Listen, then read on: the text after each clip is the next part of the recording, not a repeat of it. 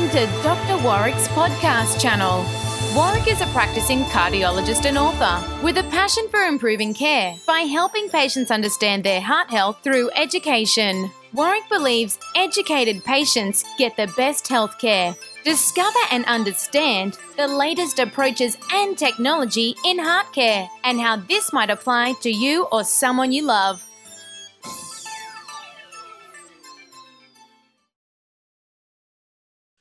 Hi, my name's Dr. Warwick Bishop, and welcome to my podcast and videocast station. And today I'm absolutely delighted to have with me Angela Peris, who's a registered nurse who's been specially trained in cardiac and intensive care nursing and has a special interest in the holistic well-being of patients who are going through a cardiac health journey. Angela's all the way from country New South Wales joining me today. Thank you so much for being here, Angela. Thank you, Warwick. Thank you, Dr. Bishop, inviting me. Angela, for today, you're more than welcome to call me Warwick. okay, all right. Look, Angela, what I thought I'd like to do is um, ask you to share with me a story that you've touched on um, that's occurred as part of your own personal experience in uh, cardiology and the amazing coincidences that can occur. And I'm I'm not going to say too much because I know a fair bit of the story, but um, if I recall, there was a, there was a, a, resuscitation that you were involved in. Can can you tell me more about that? Yes, uh, Warwick. It was uh, about late 1990s that I was working in intensive intensive care unit in one of the leading teaching hospitals in Sydney. And after a very busy evening shift, I was trying to slip through the back door to the car park. It was about quarter to midnight when the supervisor came and said, Angela, we need you. We have a cardiac arrest in emergency department. So I went back to the intensive care unit. I sort of grabbed the doctor. I said, You're coming with me. We're going to resuscitate someone in uh, emergency. So when we got there, there was a young man, probably in his late 30s, early 40s, with ambulance officers and nurses around doing performing CPR. So we did resuscitation and uh, we, you know, gave him all the life support drugs, uh, defibrillated him many times and was unsuccessful. He kept going back into a ventricular fibrillation. So we worked on him for about 40 minutes, and the doctor was happy to call it off and pronounce him dead. So he said, you know, the ambulance officers had worked with him, work on him prior to bringing him to the hospital, and we've already done 40 minutes of resuscitation. He's not so, responding. Angela, what I'll add in there for the people who are listening who may not be who almost certainly wouldn't have had this experience is it's an incredibly emotionally charged situation where we as the medical team we have to know really when when enough is enough. You can't resuscitate someone for 24 hours 36 hours a, a week. It becomes silly if you like. But but similarly we can't just give up after 30 seconds uh, because we can resuscitate mm. people after several minutes. And so there's there is a time where someone who's responsible for that cardiac arrest has to make, as you're referring to, a call and say, look, we're going to stop mm. now for for mm. for what appears to be uh, the the likelihood that we just can't we just can't bring this person back. So it's a big deal. So go on, keep telling us more. It is it, it is a very emo- as you said it's a very emotional decision you have to make his life. So when he asked me i just said to him could you please give me one more chance? And i said all right. So um, i put the paddles on his chest and gave him one last shock which reverted him to sinus rhythm sinus tachycardia and he had a cardiac output Wow. I, so it was just. Listening to you puts the hair up on the back of my neck. I can't begin to imagine how you felt, but there must have been serious elation adrenaline, elation, amazing. Yes. And it was amazing. I guess the important thing was that he'd had good CPR up until that point, because with good CPR, good compression of the heart, there's a very good chance he may well have had good perfusion to his brain and therefore a good recovery. Tell me more about how he went, Angela. Exactly. So at that time, uh, we stabilized him, took him to intensive care unit, um, organized a bed for him, admitted him. But it was about after two o'clock when I left the hospital. But all the way home, I was thinking, did I do the right thing? Would he have brain damage? You know, would was this the right decision. So it really couldn't, you know, kept me awake that night.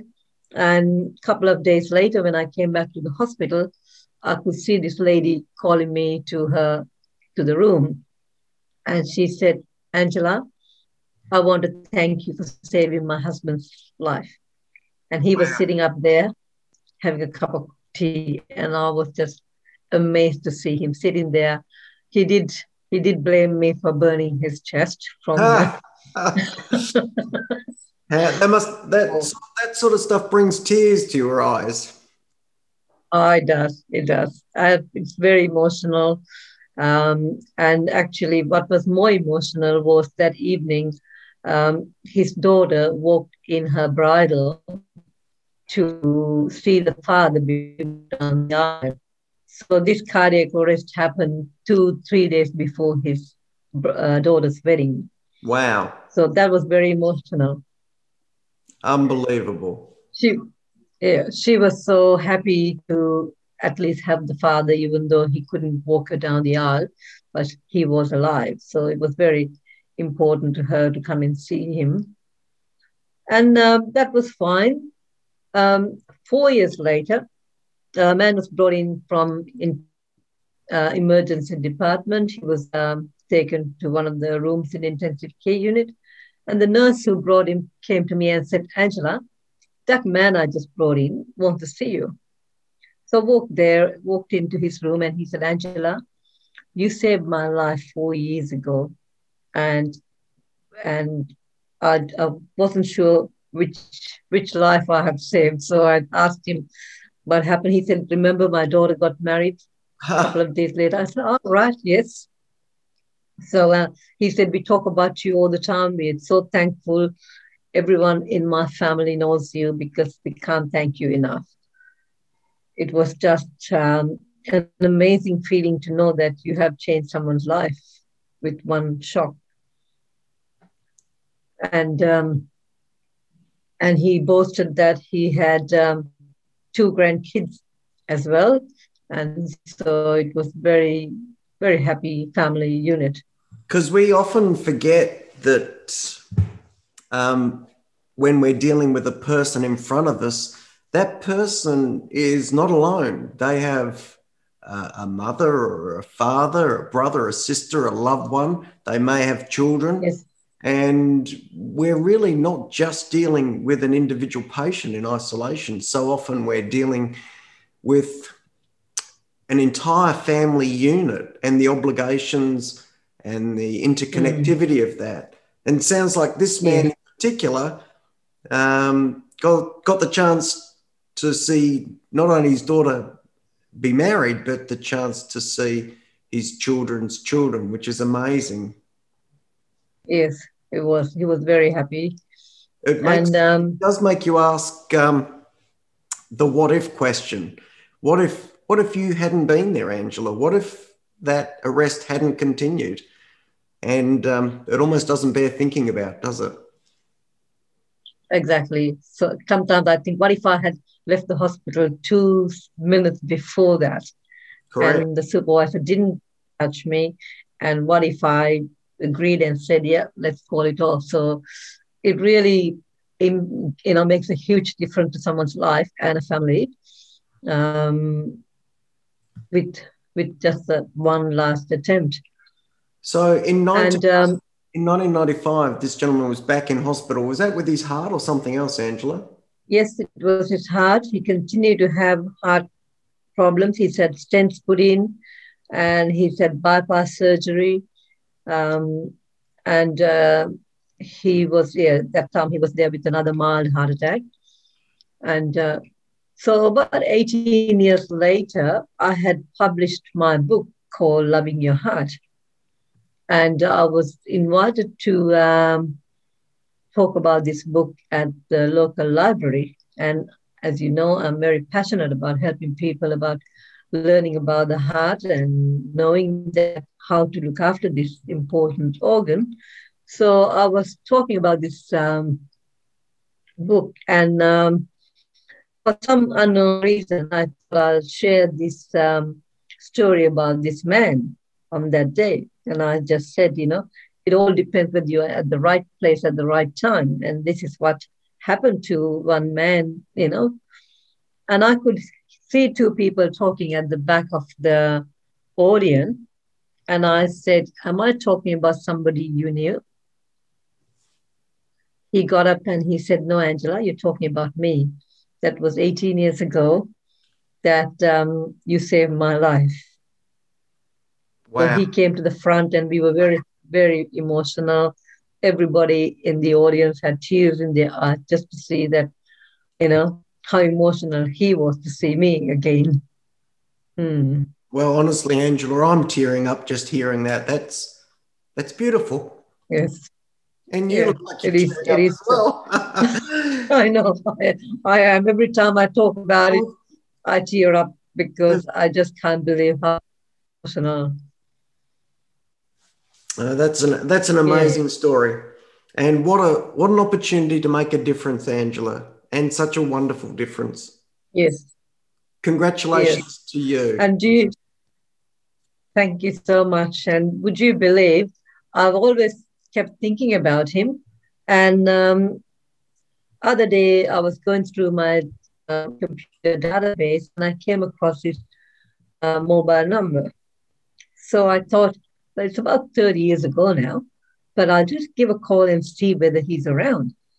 And um, a number and a female, a woman answered the phone. So I introduced myself. I said, I'm Angela. I used to work in this hospital. She said, Oh, would you like to um, would you like to talk to my husband? And this is 30 years on, and he was still there. He came on the phone. He said, I can't believe you've rung me. He said, I've been thinking about you. And in fact, my daughter came to me last, youngest daughter came to me last week and said, Angela, um, sorry, Dad, can I can I talk to that nurse who saved your life? Have you got her number? And I just I teared up. I said, really? I said, you're um you're more than welcome to give my telephone number to her. So she would have been uh, 10 years old, probably 10, 15 years old, probably wow. at that time when she, when he had the heart attack. What an extraordinary so, story. Family. So he said he's had uh, a heart transplant oh, 13 wait. years ago. Wow. Yes. Unbelievable. Yeah. And he's still going. He's still got uh, a lot of uh, bit of heart failure, uh, some kidney um, failure, but he said, "I'm so grateful for the, what you did. And he said, I actually go and talk to new grad doctors now about how he's saved. So an amazing story. I, I just, um, I feel when I think of that, I, you know, uh, if you look at it spiritually, I feel that it, that was my purpose was to give somebody 30 years of extension of life what what an I feel that I fulfilled that. What an exceptional gift to be able to give someone, Angela. Look, I'm going to have to wrap it up there because mm. we've really covered a fair bit of time. Yes. But thank you so much yes. for sharing that. I know that um, anyone listening to this will be moved by it. I'm I'm a bit teared up from it because it's an amazing story. um, and the chance, yes, I can see that. The tangible opportunity to really know that you've made a difference in someone's life like that is extraordinary. And it, I think it's why we do our job. And for this man, yes, such thin threads and such a difference. His alternate his alternate path would have been so different had it not been for you and your belief and and hope. So um, congratulations mm. on on such a great input to someone's life. Thank you. Thank you for sharing. Thank you. I'm going to say goodbye now. Um, for those, yes. I hope you got something out of this beautiful story. Um, thank you for joining us. Uh, till next time, look after yourselves and please don't die from a heart attack. Goodbye. You have been listening to another podcast from Dr. Warwick. Visit his website at drwarwickbishop.com for the latest news on heart disease. If you love this podcast, feel free to leave us a review.